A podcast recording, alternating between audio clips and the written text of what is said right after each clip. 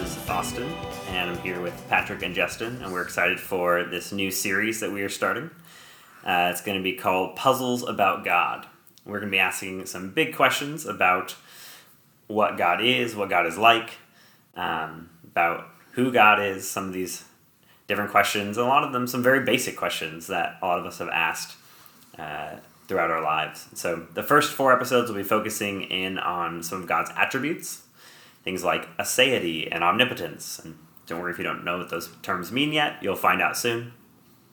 We'll be asking, what is God's relationship to time? And can God make a rock so big that even God cannot lift it? So this is going to be a lot of fun. And then in the second part, we'll get into some particular Christian claims about what does it mean for God to be three in one? How is that possible? What does that mean? And then how could the kind of God that we're describing in the whole first part of this series become human in Jesus? And so we'll be looking at the divine-human relationship and what does that mean for who God is and what kind of thing God is. It might be worth saying a little bit about, flagging the fact that this series, Puzzles About God, is going to be taking us into slightly more intermediate philosophy and theology waters. So if you've listened through the podcast so far, we've done some biblical scholarship that was pretty rigorous, but didn't necessarily require thinking about God's attributes so much as it did about historical scholarship. And the class does prayer work. We started doing some philosophy and theology that I think was sometimes difficult, but not too far beyond a beginner level. And this class, I would say, is probably getting more into intermediate waters, where we're going to be talking about some fairly abstract concepts at times. So just wanted to flag that as a warning. I think we're going to do our best to bring those abstract concepts to concrete territory and try and make them as accessible as possible. But basically, there's going to be some hardcore nerding out. So I hope that you enjoy that as much as we do. So. Our first episode is asking the question, where did God come from? So, Justin, can you tell us, where did God come from? Yes, well. Answer that.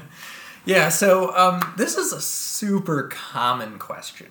This is a question that I think a lot of people raised in religious contexts start asking when they're very young. And then I think some of us sort of learn to stop asking it, but you still hear it in other contexts as well. So, for example, sometimes Christians will try to argue that the best explanation of where the universe came from is that God made it. And sometimes the response from a non-believer is, well, who made God? And similarly, sometimes Christians will try to argue that the best explanation of why some features of the natural world appear to be designed is that God designed the natural world. And again, sometimes the response from non-believers is, well, who designed the designer? In fact, that idea is actually central to the book The God Delusion, which is a best-selling book by Richard Dawkins, the Oxford zoologist who has become famous as a critic of creationism and religion in general. So this is a really common question. It comes up in various forms, in different contexts, and so I think it's definitely one that's worth addressing. So does this have anything to do with how God is related to time? Yeah. So that's a good point. This is a thought that I think a lot of people have at one point or another. I've definitely heard people express this. The thought basically is, well, often it's put something like this. Well, look, God is outside of time. And it doesn't really seem to make sense to talk of something that's outside of time coming from somewhere or beginning to exist, because the idea of beginning to exist, that sounds like a temporal notion, the sort of thing that can only happen to something that's in time. That would have had to be an event, right? Mm-hmm. Right, and events are temporal things. So This is a common thought, and I think that this is a good and helpful thought, but we do have to be careful with it. And one of the reasons we have to be careful with it is that not all Christians agree that God is outside of time. So some people have tried to argue from Scripture that the Bible actually seems to teach either that God is outside of time or that God is inside of time. I'm not moved very much by either of those arguments, though if you pressed me on it, I would say that the scriptural case for God's being inside of time is actually stronger than the scriptural case for God's being outside of time. But I think that, for the most part, Scripture really just doesn't say anything that, properly interpreted, settles this question. If you look, though, in the intellectual history of Christianity, you'll find that the dominant view historically has been that God is outside of time. This was the view held by Saint Augustine, by Thomas Aquinas, by Boethius, and many, many other people. This has by far been the dominant view in the history of Christianity. You got to give that shout out to Boethius. Yeah, with a name like Boethius. Next child, Boethius. But it hasn't been unanimous. There are also some prominent names in Christianity's intellectual history who have taken the view that God is inside of time. For example, William of Ockham is maybe the biggest name in that regard. Now, if you look at contemporary Christian intellectuals, it seems to me that most theologians nowadays just kind of take for granted the view that God is outside of time because of its dominance in the tradition. But there are some people, mostly working in philosophy, who I would describe as specialists on the question of God's relationship to time. People who have studied both the philosophy of time and the philosophy of religion. And most of these people are Christians. And when you look at, what do these sort of specialists on the subject of God and time think about this issue? I think you'll find that the situation is kind of reversed from what it was historically. Nowadays, the majority of these specialists actually think that God is inside of time. Not all of them, though. Many of them do. So William Lane Craig, Dean Zimmerman, Richard Swinburne, and many others hold the view that God is inside of time. But some of the people who have worked on the subject of God and time in philosophy, like Eleanor Stump, for example, maintain the more traditional view that God is outside of time. So there's definitely a disagreement here. There's not just one view about how God is related to time in the from the Christian perspective. There's a disagreement here. There are different views. And for that reason, I think it might be a little bit too quick to just answer the question, where did God come from, by saying, well, God is outside of time, and so God didn't come from anywhere. However, that point is still kind of on the right track to maybe a more neutral answer to this question. Because one thing that pretty much everybody seems to agree about, regardless of whether they think that God is outside of time or inside of time, is that God is eternal. And following William Lane Craig, I think that the right way to think about what it means for God to be eternal is just that God never began to exist and will never cease existing. And that's going to be true if God is outside of time, because things outside of time can't start and stop existing. But it will also be true of God if God is inside of time, because, let me just stick with the main version of the view that God is inside of time. On the main version of the view that God is inside of time, you can go forever and ever into the future and into the past, and God will always be there. There was no beginning of time, there will be no end of time, and no matter how far back you go or how far forward you go in time, God is always there. There's never a time that's sort of before God came into existence or after God goes out of existence. Now, if either of those views is true, if God is outside of time or if God is temporally everlasting, it just goes on forever in both directions temporally, then it seems like the answer to the question, where did God come from, is nowhere. God didn't come from anywhere because God never started existing. Okay, so we've talked about either way, whether or not God is atemporal, so outside of time, or God is just in time and just always existing into the past, into the future. Either way, we still have to ask the question, right, of why does God eternally exist at all rather than not existing? Why does God have existence as opposed to not having existence? Right. So the original question, where does God come from? I mean, you can answer that by just saying nowhere, because God didn't come from anywhere. But what you're pointing out is there's another question you can ask at this point that's sort of in the same spirit as the original question. And that question is, well, wait a minute.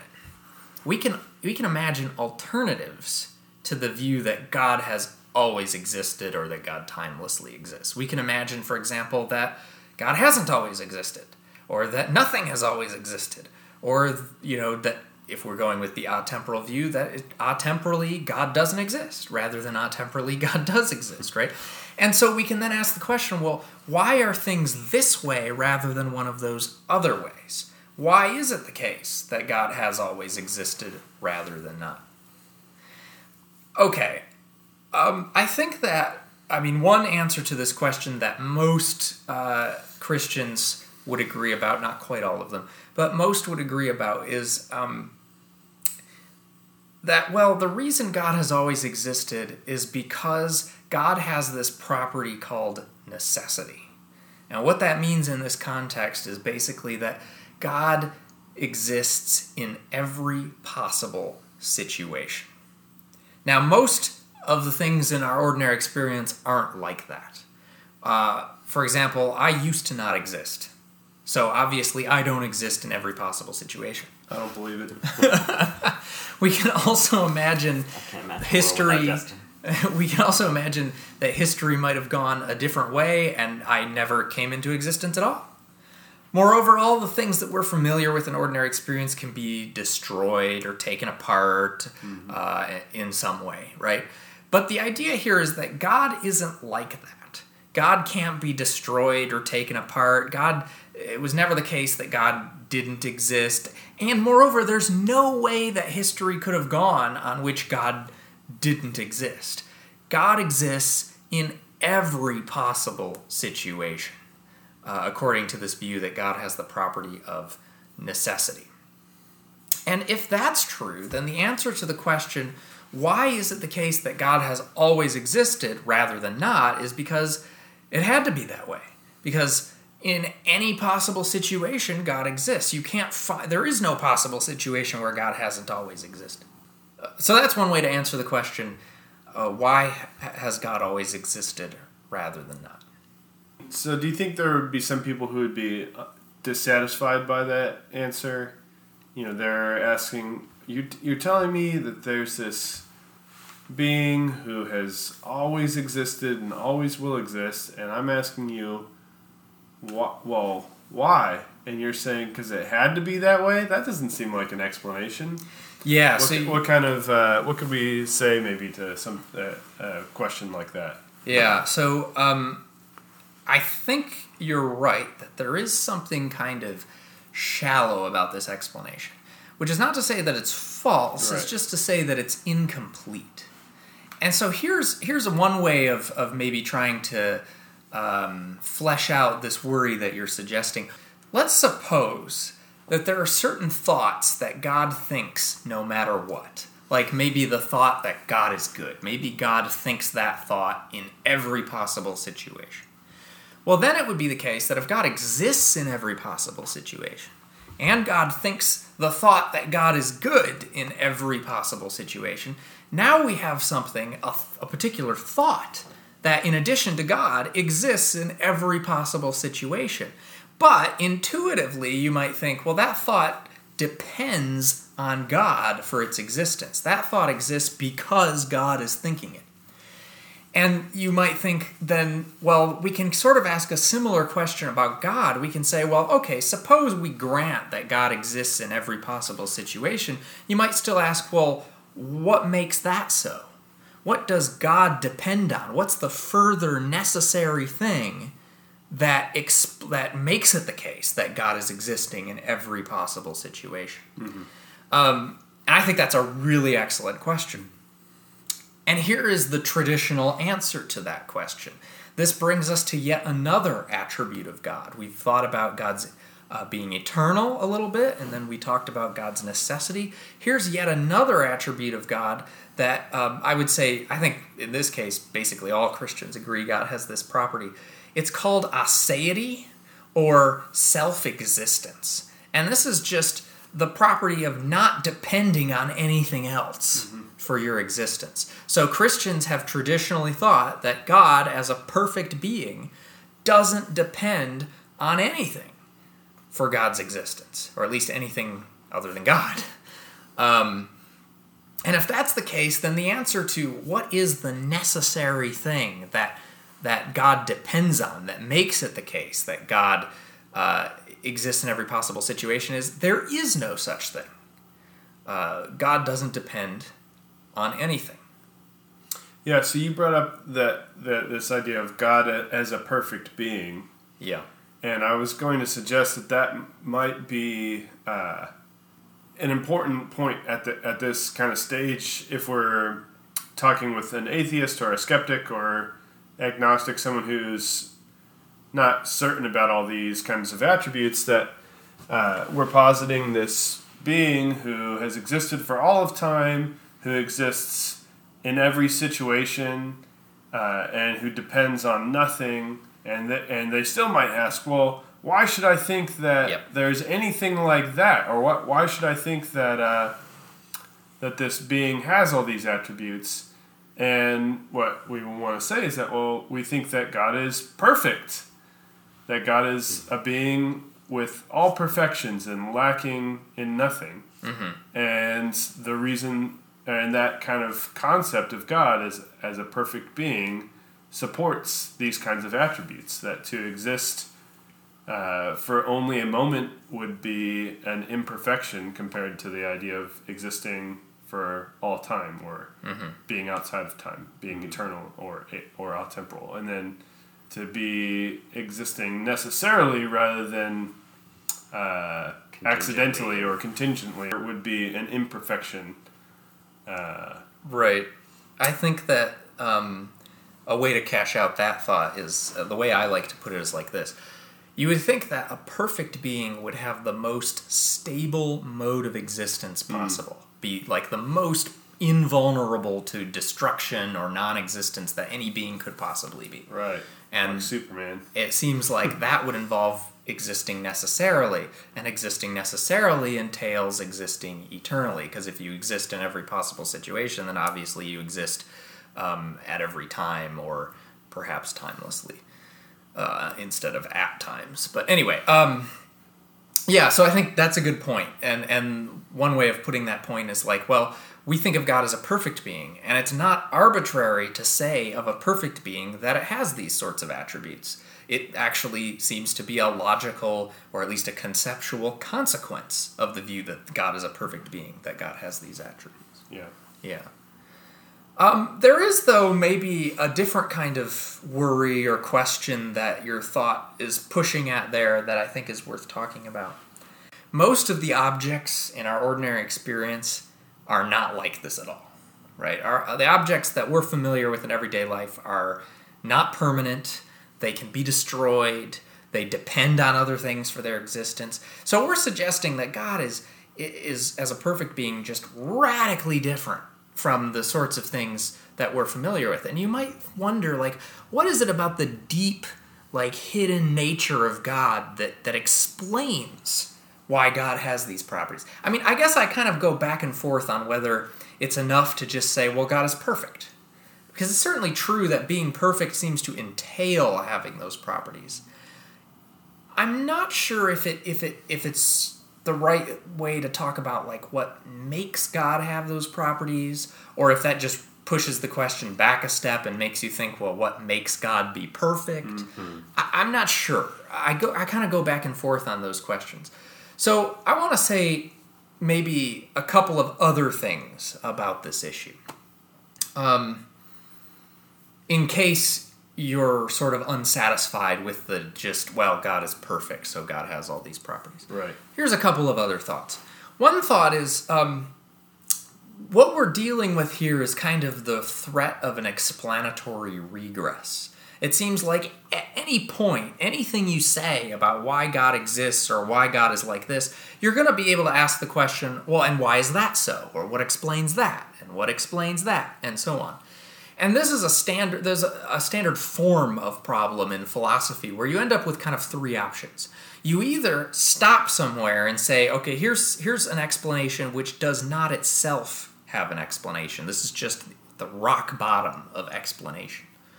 Or you admit an explanatory regress, where explanation just goes backward and backward forever and there's no beginning.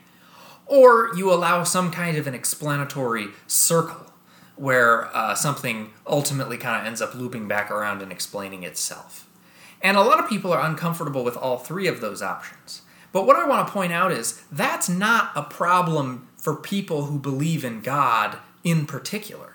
Right, the version of the problem that's asking, well, why ultimately does God exist, may be particular to those who believe in God. But there's a version of that problem for everyone, mm-hmm. because everyone thinks that we need to explain some things. And so everyone is going to have to ultimately face the question of what, if anything, is the ultimate explanation? Where, if anywhere, does explanation stop? When I was a kid, before I first went to church, I remember lying awake in bed wondering where humans came from. Yeah, yeah. I couldn't come up with a good answer. Yep. There you go. Yeah. Or maybe a more sophisticated atheist might confront this question is, like, why is there a universe? Yeah. Why is there something rather than nothing is a traditional kind of cosmological question. Yeah, yeah. And you're going to end up with basically the same options. You're either going to have to say there's no explanation, or there's an infinite regress of explanations, or there's an explanatory circle or something like that, right? Okay. Reminds me of the slightly annoying toddler who's like, why? Mm-hmm. Well, because of this. Well, why? Yeah. Well, because of this. Well, why? And just on and on. Either you stop, you give the brute stop, you keep going forever, or you circle back. Yeah. Those are the strategies with the toddler, too. Yeah. Uh-huh. Another point that I think is good to make here, one last point, is that it seems to me that even if we don't know, like, what is the deep, fundamental explanation of why God has properties like eternity, necessity, self-existence, or even perfection, if there's some explanation of why God has perfection. That doesn't mean that it's unreasonable to believe that there is a God who has those properties. And it's really easy to illustrate this example by looking at examples from science. So, for example, we knew, and we're totally reasonable in believing, that stars give off light long time before astronomers figured out exactly what it was about stars that explained, like, how they gave off light and why they did that. Similarly, a long, long time before scientists figured out the chemical structure of water, and we believed, and it was totally reasonable for us to believe, that water has certain properties like being potable and transparent and freezes at a certain temperature and so forth. We didn't have to know what it was about the nature of water, like its deep chemical structure, that explains why it has those properties in order to know that it does have those properties. Or, in biology, take the example of, like, living things reproducing. It was totally reasonable for people to believe that living things reproduced other living things of the same kind with minor variations a long time before people like Mendel came along and figured out what was, like, sort of the genetic story underlying these more superficial properties and phenomena. Similarly, it can be totally reasonable for Christians to believe that there's a God who is eternal and necessary and self-existent, even perfect, even if we don't know what it is about, like, the deep nature of God that explains why God is that way. So that was episode 1 of the series, and looked at some of the initial questions about God's necessary existence, God's existence which is not dependent on anything else, God's eternality. Thanks for listening.